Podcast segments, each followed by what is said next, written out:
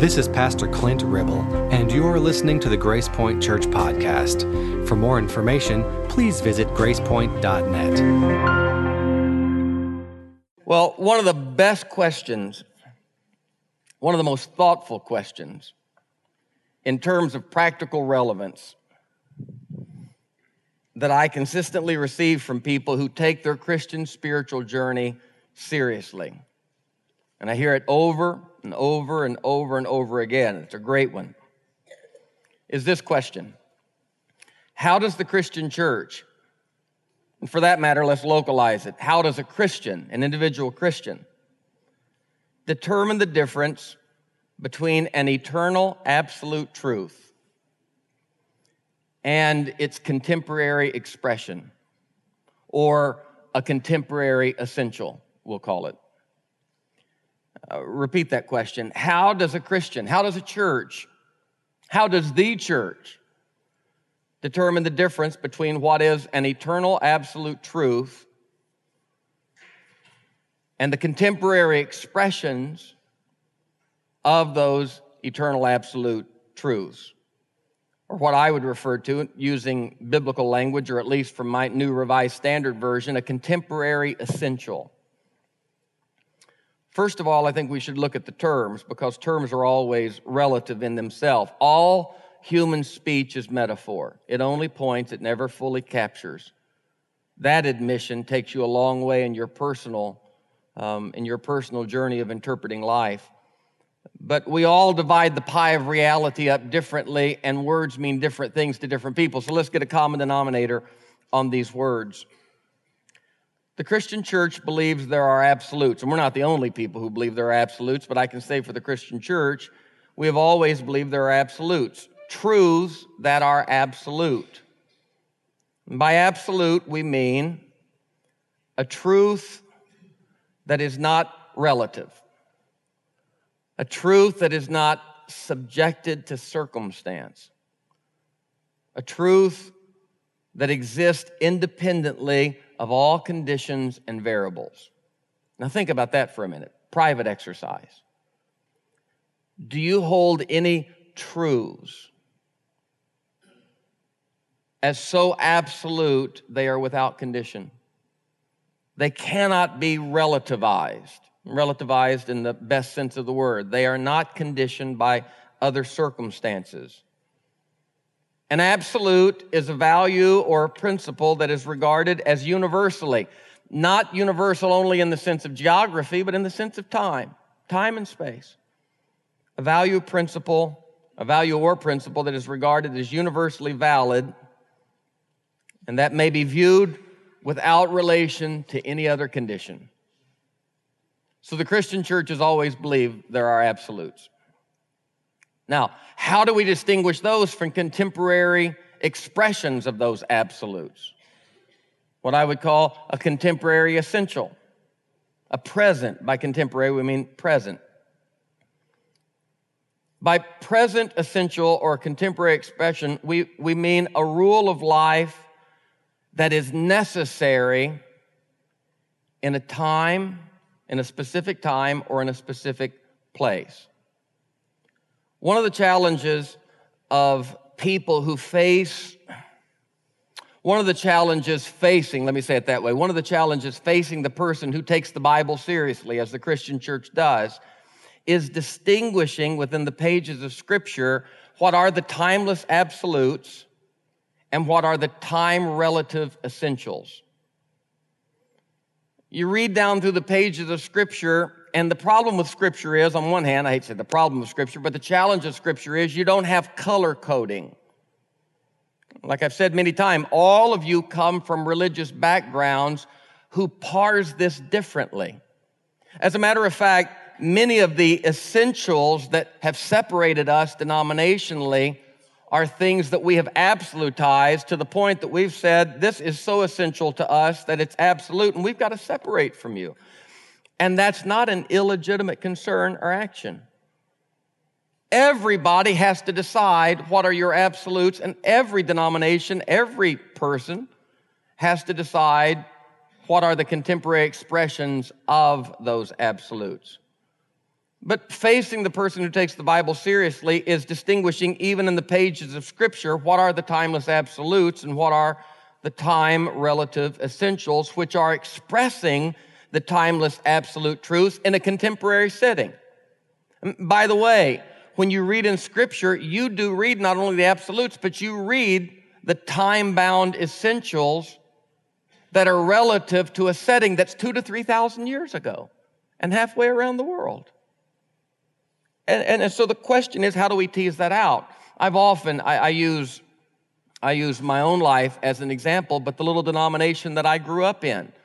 Uh, many of you come from denominations, um, there are many denominations who take 1 Corinthians 11 as a statement of absolute truth throughout its entirety, even to the point where Paul says that a woman should have long hair and a man should have short hair. And it's a shame for a woman to cut her hair. Now, my denomination and many of your denominations looked at churches who allowed their women to cut their hair and said, It says right here, this is not Leviticus we're talking about. That's what we always heard. Sorry to those of you who love our first text, Hebrew scripture, but this is First Corinthians. And, and Paul stated this, and he did not state that it was bound to the context of Corinth. As a matter of fact, he even said, per men's long hair, he said, nature teaches you a man shouldn't have long hair.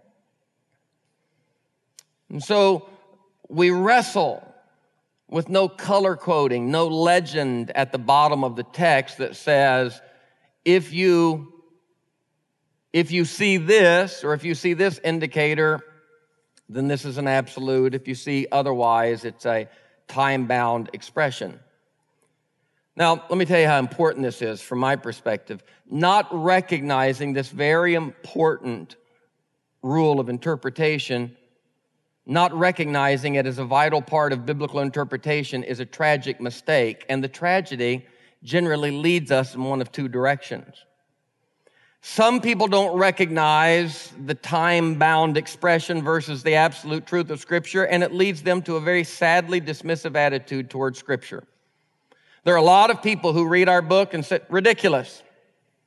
They pick it up off the shelf in the hotel room and they open it up to Leviticus and they read about people killing people and God telling them to kill all of the people and babies floating on the water in the flood and women can't cut their hair and Slaves are supposed to be submissive to their masters, and there are many people who were not raised with your sensibility within your culture who totally dismiss it and say ridiculous, anachronistic, out of its time, irrelevant, because they don't understand the principle that I mentioned a moment ago. On the other hand, at the opposite end, one that most of us would be more sensitive to um, is this terribly unfortunate dogmatism that doesn't read scripture with nuance and doesn't recognize the aforementioned principle. And it yields this terribly unfortunate legalism, this dogmatism that ends up saddling people with oppressive, unreasonable yokes of religious expectations and rules. Overvaluing the context of Scripture or undervaluing its ability to express timeless truths, both are costly errors. Now, part of the brilliance of the Bible, because I, I, would say, as sensible Christians, all of you have wondered at times, how do we read this book and how do we tease out what's eternal and timeless? And how do we leave on the pages, not spitting out the bones, but leave on the pages the context in which it was spoken? Well, part of the brilliance of the Bible as it positions itself to be an authoritative medium by which the church discerns the voice and direction of God, part of the brilliance of the Bible is it not only gives us final propositional truth, but perhaps as much and even more, it gives us processes. Not only does it give us processes, but it is so practical, it gives us example of those processes by which we can live effectively, individually and corporately, in our present pursuit of the life of Christ and the kingdom of God. It yields these processes by which we can take information and put the information into the text, into the process, and come to conclusions for ourselves and our time and in our space. No other book in the Bible, I think, gives us more of these processes than the book of Acts.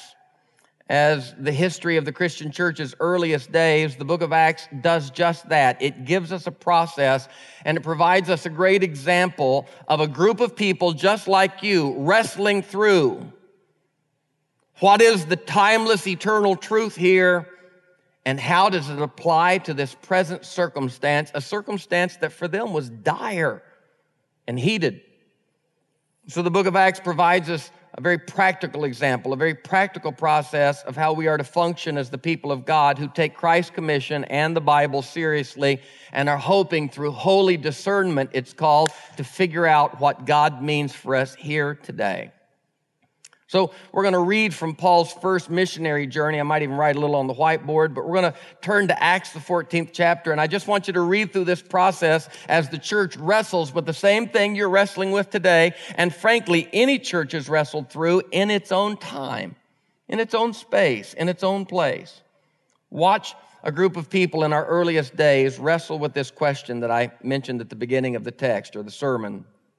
We'll start with Acts 14, verses 21 through 28. This is at the end of Paul's proverbial first missionary journey, we called it. This is when Paul had traveled from Antioch, which was the place where he really felt comfortable in the Christian church, an outpost of Jerusalem. He traveled from Antioch down through the Mediterranean to the island of Cyprus, and then from Cyprus, he went up to the south central region of what we now call Turkey. And he preached in an area called Lycaonia, Pamphylia, Pamphylia Pisidia, and he established churches. The first churches established there were churches um, at Lystra, Derbe, Antioch of Iconium, a different Antioch than he came from. Um, Antioch, Lystra, Derbe, and Iconium. And so this is the tail end of that journey after he's doubled back and he's going back through those cities on his way home to Antioch. So let's follow the text. We'll just read through the text a lot like Brian did last week with Acts 16. And a lot like I did a few weeks ago with Acts 10 and 11. We're still in that same setting. Verse 21 of Acts 14. And so the overarching question is absolute truth, contemporary expression, or essential. After they had proclaimed the good news in that city, to that city, that's Derbe, where Paul had been stoned. Do you remember when he was stoned and left for dead? He had risen either from the dead or from a really bad beating, and he proclaimed the good news there in Derbe and had made many disciples, and they returned to Lystra. And then they went on to Iconium and Antioch, reversing their steps on the way home. And there they strengthened the souls of the disciples and encouraged them to continue in the faith, saying, It is through many persecutions that we must enter the kingdom of God. Now, in all of those cities, there had been Jewish people and Gentile people converted to Christianity. Um, and so they strengthened those people. Verse 23 After they had appointed elders for them in each church, with prayer and fasting, they entrusted them to the Lord in whom they had come to believe. Brand new churches, brand new Christians. Then they passed through Pisidia, came to Pamphylia. When they had spoken the word in Perga, they went down to Attalia. From there, they sailed back to Antioch, where they had been commended to the grace of God for the work they, they had completed. So they're back home in Antioch when they arrive back home in Antioch, one of the things I like about the process that we see in the early church in the book of Acts is that it is not clean and it is not so totally divine that you don't see the human frailty woven in through that entire process. In the book of Acts, one of the things that notes to me the inspiration of scripture is the lack of effort to clean up all of the ugly stuff. I mean, if this is a totally human book, you know the way we like to rewrite history? The Bible doesn't do that. It tells the good, bad, and the ugly. And that's important for us. We're not, we're not relishing or reveling in their pain and struggle, but we are at least relieved to know that they were just like us. And so when they arrived back in Antioch, they called the church together and related all that God had done with them and how he had opened the door of faith for the Gentiles. And they stayed there with the disciples for some time. Then, there at Antioch, certain individuals came down from Judea and were teaching the brothers unless you are circumcised according to the custom of Moses, you cannot be saved. So Paul had just preached the gospel to Jew and Gentile alike, to human beings. And certain people from Jerusalem, hearing that he was back in Antioch and noting his message to the people, both Jew and Gentile, came to Antioch and disputed with him and said, listen, unless a person is circum, unless a man is circumcised according to the custom of Moses, he can't be saved. I know you're out preaching salvation, telling people they're saved, calling Jesus the Savior. But all that notwithstanding, Salvation cannot be had outside of Torah, a kosher life, the keeping of circumcision in this case. And after Paul and Barnabas had no small dissension and debate with them, dissension and debate in the early church. Imagine that. Imagine people disagreeing. Now, there's question as to whether or not these individuals who came from Judea were believers, and there's, there's debate on that, and it's conjecturable either way. I think the next part of the text indicates that they were believers, followers of Christ. And Paul and Barnabas had no small dissension and debate with them. I love that. They didn't just debate them, and there wasn't just dissension. He said it wasn't small. It was hot, and temperatures were flaring. And after Paul and Barnabas had no small dissension and debate with them, Paul and Barnabas, by the way, Paul and Barnabas are on the same side here. By the end of the chapter, Paul and Barnabas get on opposite sides of another issue and separate. And denominationalism starts. So, cohorts at the beginning of the chapter are brothers, and at the end of the chapter, they're still brothers, but they have to part ways. After Paul and Barnabas had no small dissension and debate with them, Paul and Barnabas and some of the others were appointed to go up to Jerusalem, which was south of there, and forget the topography of the mountains. I think there's underlying connotation there. Anywhere from Judea was always downward, and to Judea was always upward. Spiritual, religious condescension, perhaps. Maybe not. Maybe that's making too much of the text. But Paul and Barnabas and some of the others were appointed to go up to Jerusalem. So they get together, and the church in Antioch says, You got to go to headquarters. You got to go to either Rome or if you're Assembly of God, Springfield, Missouri. Wherever the headquarters are, you got to go there. Appointed them to go up to Jerusalem to discuss this question. Downtown to Lifeway, Cokesbury. Go to headquarters discussed the question with the apostles and the elders. So they were sent on their way by the church. Now, it's interesting. There was dissension and debate, and they said, I want you to go to Jerusalem discuss this. Discussion is a euphemism for dissension and debate, right? Discussion is when we try to keep ourselves calm and show the civility of Christ in the middle of our heated disagreements. Thank God for this part of the book. It teaches us how to live when everything isn't perfectly harmonious. And as a matter of fact, the Holy Spirit doesn't give perfect clarity in this case because some, sometimes things like civility, forbearance, tolerance, and love may be higher virtues than clarity and certainty. Jesus may be trying to teach us more important things than accuracy. So they were sent on their way by the church, and as they passed through both Phoenicia and Samaria, on their way, they reported the conversion of the Gentiles and brought great joy to all the believers. That's, that's very important to me because before full Gentiles were brought into the kingdom in Acts 10 with Cornelius, the Samaritans were brought into the kingdom in Acts 8. And there wasn't a huge debate about whether or not Samaritan Samaritans could come into the kingdom because Samaritans in the best sense of the word, were part Jews. Now, to many Orthodox, part would be none, but I, I think, uh, again, that's debatable. Debatable enough that it, you don't see a strong reaction from Jewish Christians that Samaritans were brought in, in spite of what some would call their half breed status. There wasn't debate there. But when full Gentiles were brought in in Acts 10, church said, no way, can't happen. Mm-mm. Samaritans were kind of lost between the two worlds. so much so that when Paul came back through and told the Samaritans, not just you guys, but even Gentiles have been brought into the kingdom, Samaritans who had been marginalized themselves said yes. And generally, marginalized people have sympathy for other marginalized people. And the Samaritans said, Good for them. We know how that feels. And there was rejoicing amongst the Samaritans. And so, after they passed through and talked about the conversion of the Gentiles and brought great joy to all the believers. Look at verse 4. When they came to Jerusalem, they were welcomed by the church and the apostles and the elders. You know, at the beginning of any debate, you always shake hands and introduce yourself to the moderate and, uh, moderator, and everybody's nice, right? So they were welcomed, and the apostles and elders greeted them, and they reported all that God had done with them.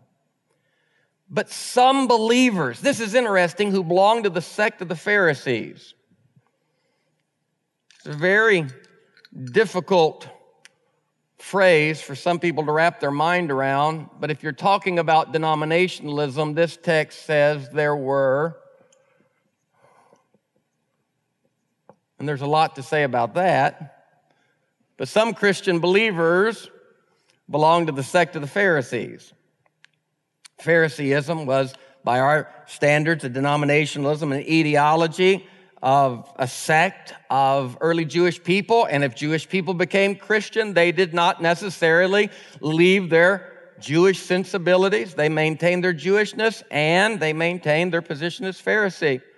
My friend Nick over here, who studies with A.J. Levine, could do a whole lot more on this than I can, but as I understand it, if you were really trying to reconcile the position of Jesus, who he was most accommodated to in his thinking, Jesus probably would have been considered the line of Pharisaical thought. Not all Phariseeism is bad. Their ideas, many of them were very good. Sometimes their attitude stunk, and Jesus generally attacked the attitude, not the theology. So Jesus probably would have been a Pharisee himself by tribe. If he would have had to have a voter registration card, he wouldn't have been a Sadducee, he would have been a Pharisee.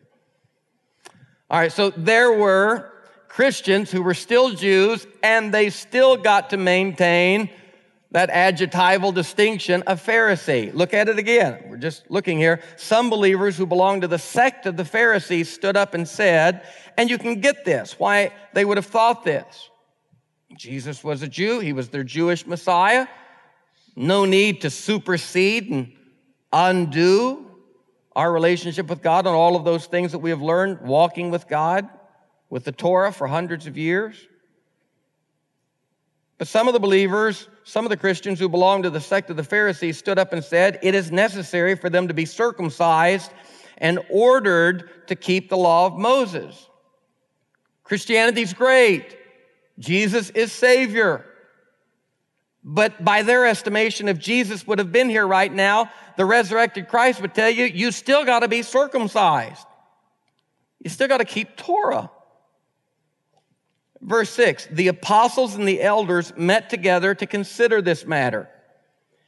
And after there had been much debate, thank God for a holy process. After there had been much debate, and I really,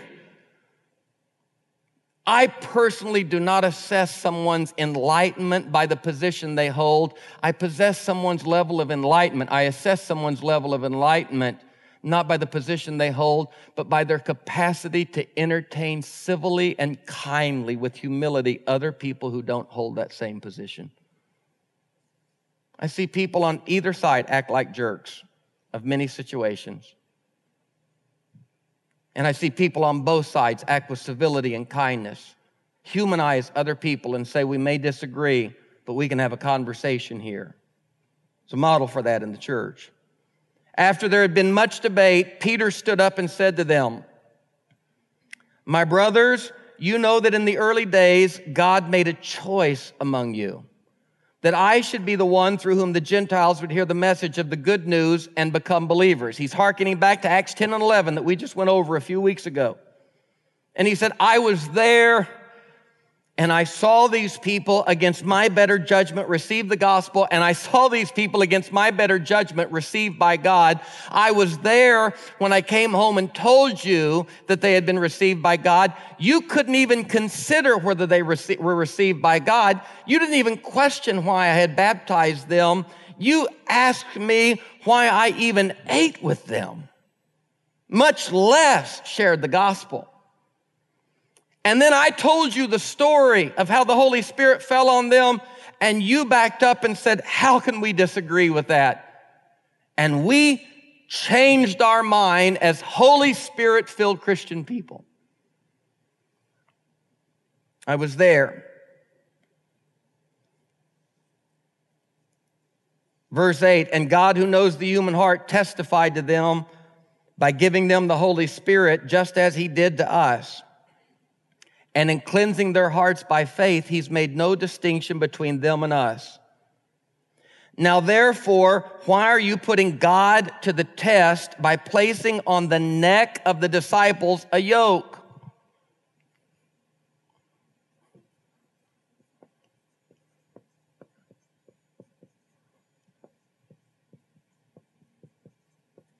An unnecessary burden because they obs- absolutely believed that circumcision was an absolute requirement of salvation.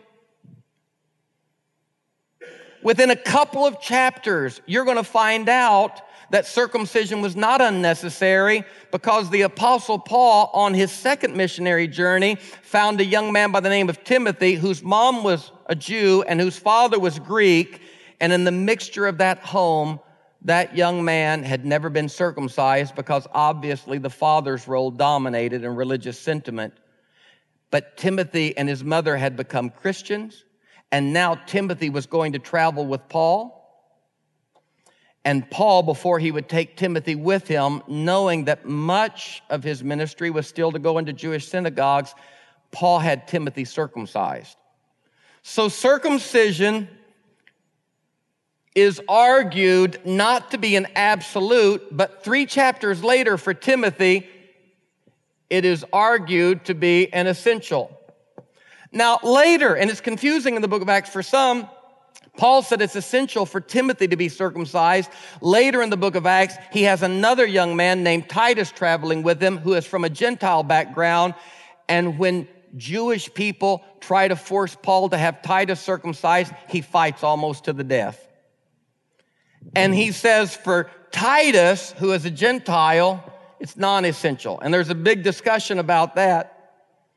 But to become Christian, Paul was not saying you leave off with your Jewish heritage, but he was simply saying that heritage should not be imposed upon Gentile people. So the question of what is absolute, what is essential, and at times what can be essential or non essential, the issue here is circumcision. Now, therefore, why are you putting God to the test? Who's putting God to the test? Christians by absolutizing, and can you be sympathetic to them? Do you know how long circumcision had been a part of their life? I've even made the mistake of talking like this was a, a, big Mosaic issue. This wasn't a Mosaic issue. This was deeper than Moses. When did circumcision start for the Jewish people? Anybody remember? Hundreds of years predating the supposed time of Moses. When did Sabbath start for them? Sinai? Exodus 19? No, no, no. Genesis 1. On the seventh day, God rested. Can you be sympathetic to a group of people who have walked with a spiritual reality embedded in them for 2,000 plus years. I don't read this. Now I can read it outside of my context and say, what are they thinking? But I can be incredibly sympathetic to people when Jesus is the seed of Abraham, when Jesus says, I'm fulfilling Moses, and circumcision has been a necessary part of our life for that long. These people were not ignorant to say circumcision is an absolute. But Paul stepped in and said, something doesn't feel right here.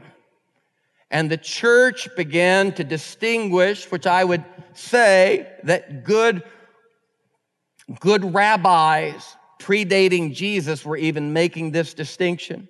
And much of their discussion came out of this very question. What is the difference between an absolute and a time-based essential? Now, I'm not even filling in the blanks today about what the issues are in your contemporary life. That's not a good pastor. Good pastors lead like shepherds, people, and people feed themselves. As John said, you have no need that a man spoon feeds you all of these things. But as a good facilitator of spirituality, Christian spirituality, I like to take you to the text and say, here's a way for you to do the work that you're supposed to be doing. Why are you putting God to the test by placing on the neck of the disciples a yoke? Something that had been a precious part of their life for a couple of thousand years.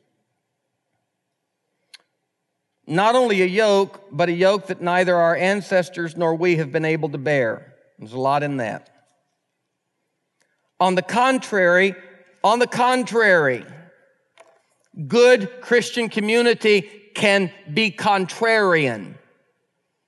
Good Christian community can live within the tension, understanding humbly that eternal principles, that mining the heart and mind of God may not be the simplest of endeavor.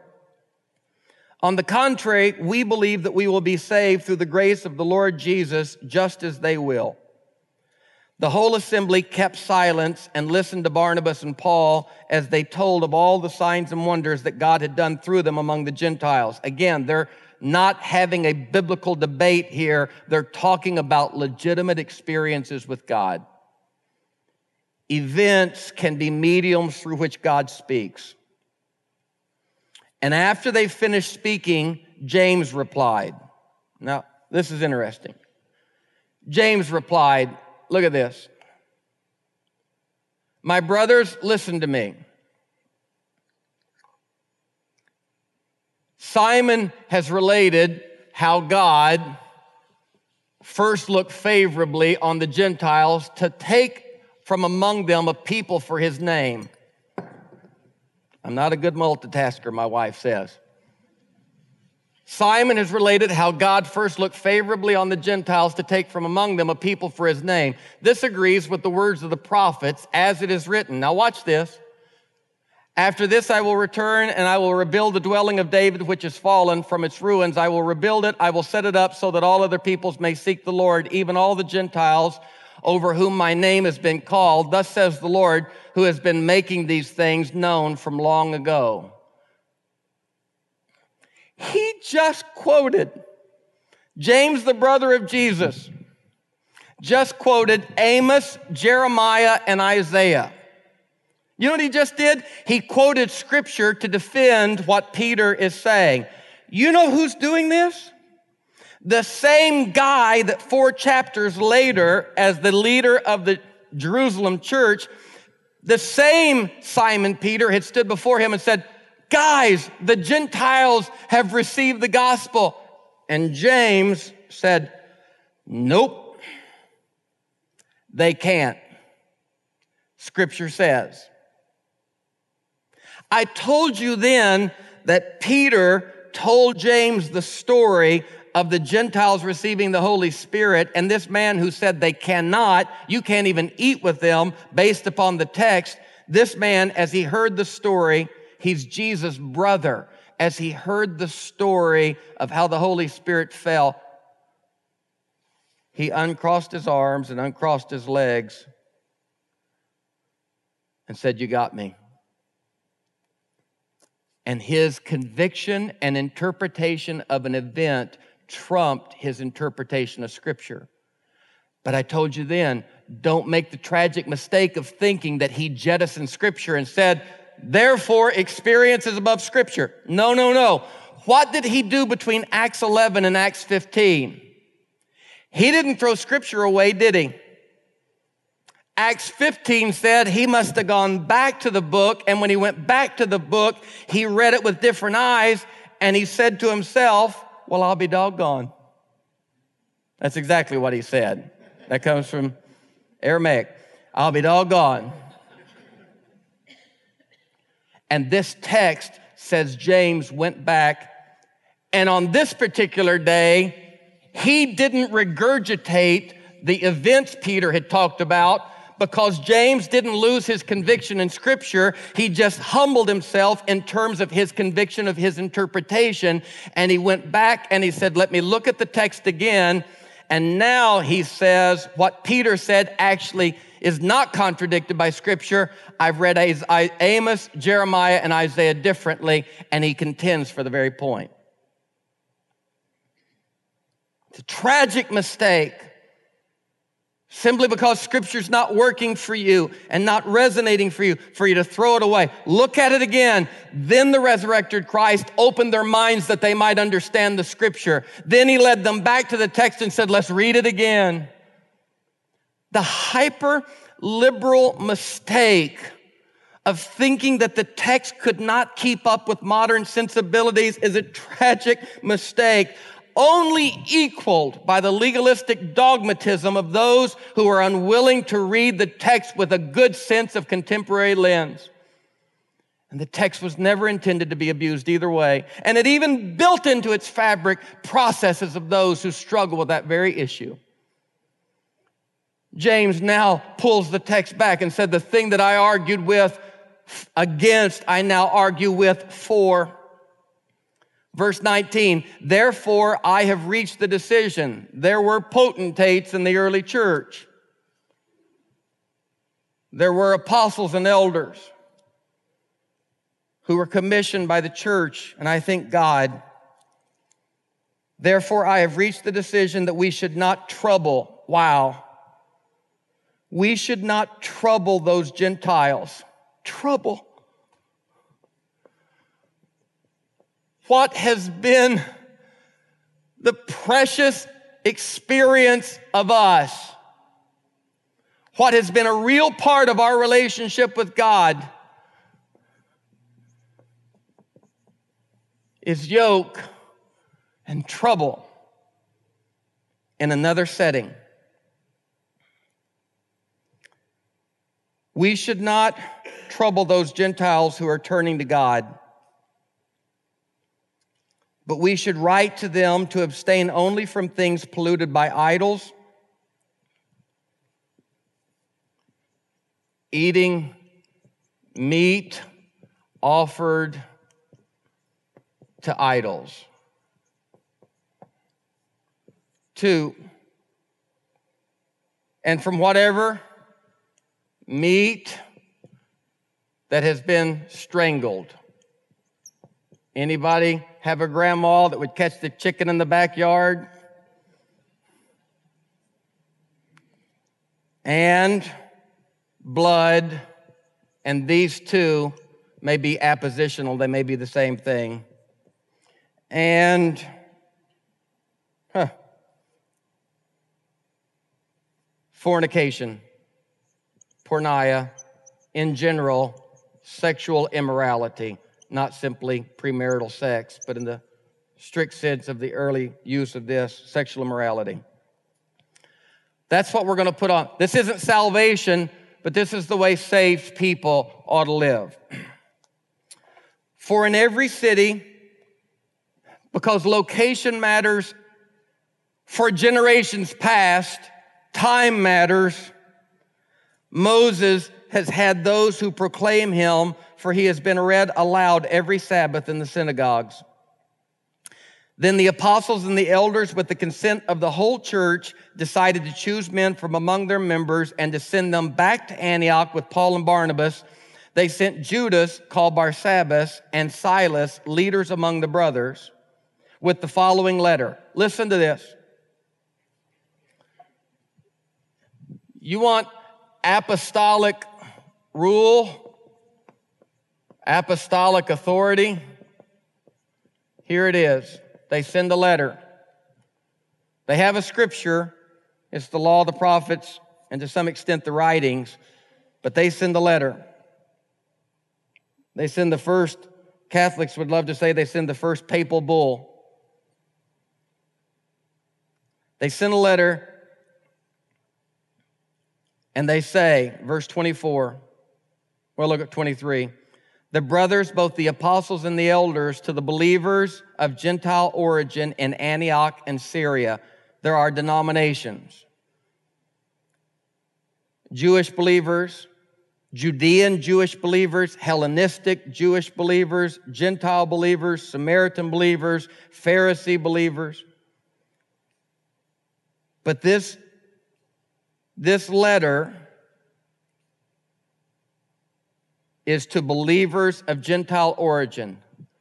Can you have apostolic messages to particular denominations, to particular people in specific context? This was not a letter written to the whole church. This was a letter written to Gent. He said, this is to the Gentile, to the believers of Gentile origin in Antioch and Syria and Cilicia because not only does time matter, but geography and social location matter. Verse 24, since we have heard that certain persons who have gone out from among us, though with no instruction for us, we just want you to know we didn't send them. They have said things to disturb you and have unsettled your minds. We have decided unanimously to choose representatives and to send them to you along with our beloved Barnabas and Paul who have risked their lives for the sake of our Lord Jesus Christ. We have therefore sent Judas and Silas, who themselves will tell you the same things by word of mouth. For it seemed good. Thank God for the humility of those who descend and debate, who can say, It seemed good. It seemed good to the Holy Spirit. Look at it.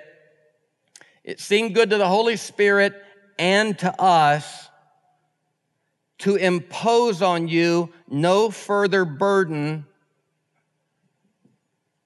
than what are these called? Than these absolutes. No. What's he called them? This is what you guys call the New Testament and this is an apostle speaking in letter form. And he has just said, these things are essentials. Do you obey these things? Hopefully, you are one for four at least.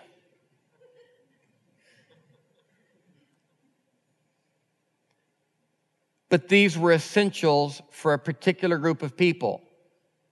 You say, well, that's just, the Bible says it's for a particular group of people. Yes, it does.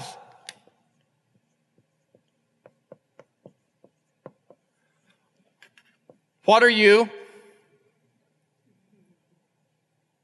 But this was for that generation in Syria and Cilicia. And the apostles said they're essential.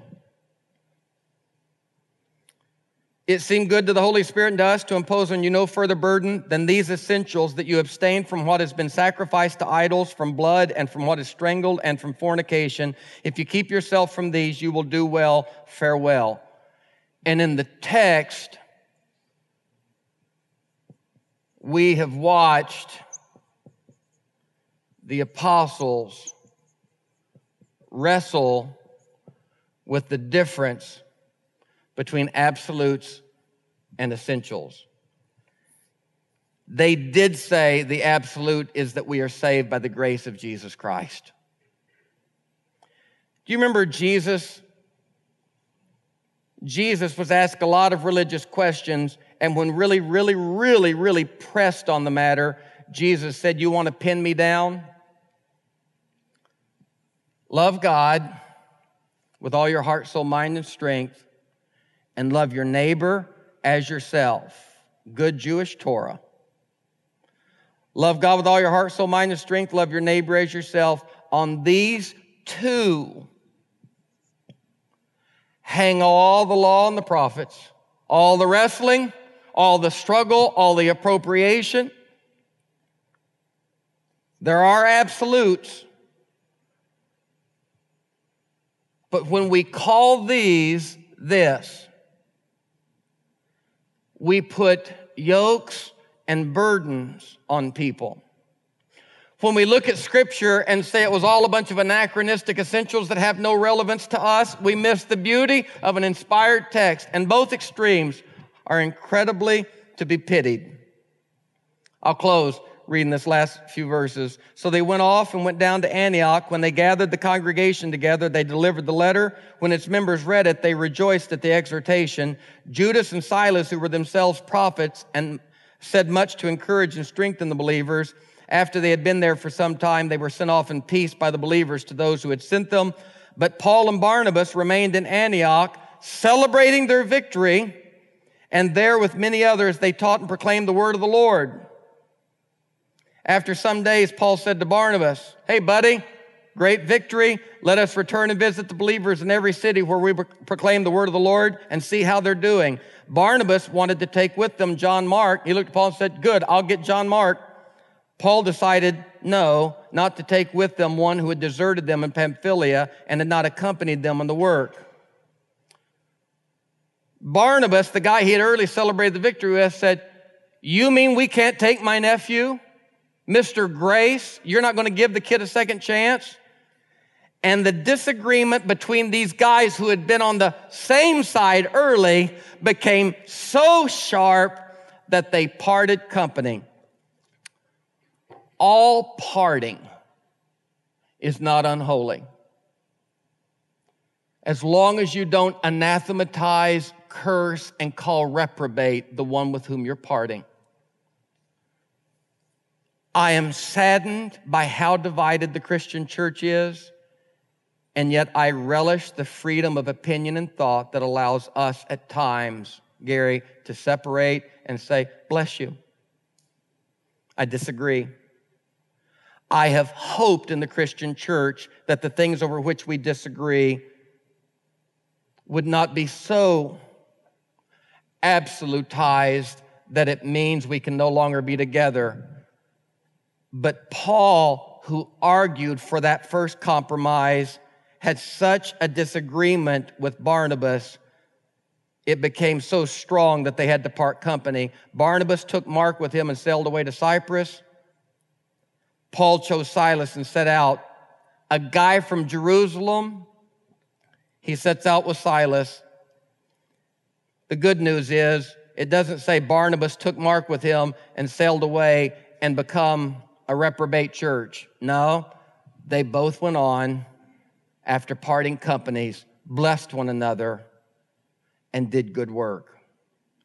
God give us the maturity to read the biblical text not just for final propositional truth, but for the process, the holy process of holy discernment by which we are called to get together. And I hope in the middle of our dissension and debate, we can remember when we strongly disagree to the point of even having to separate practically.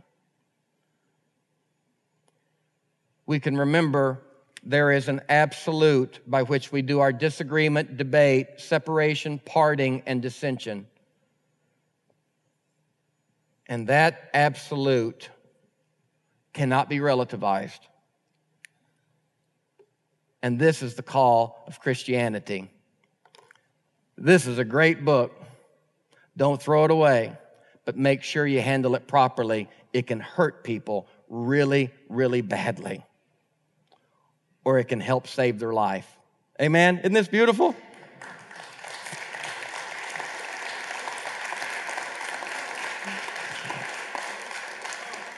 Now, if we can just teach the Democrat and Republican inside of us to have this same debate, but I'll tell you, it's happening.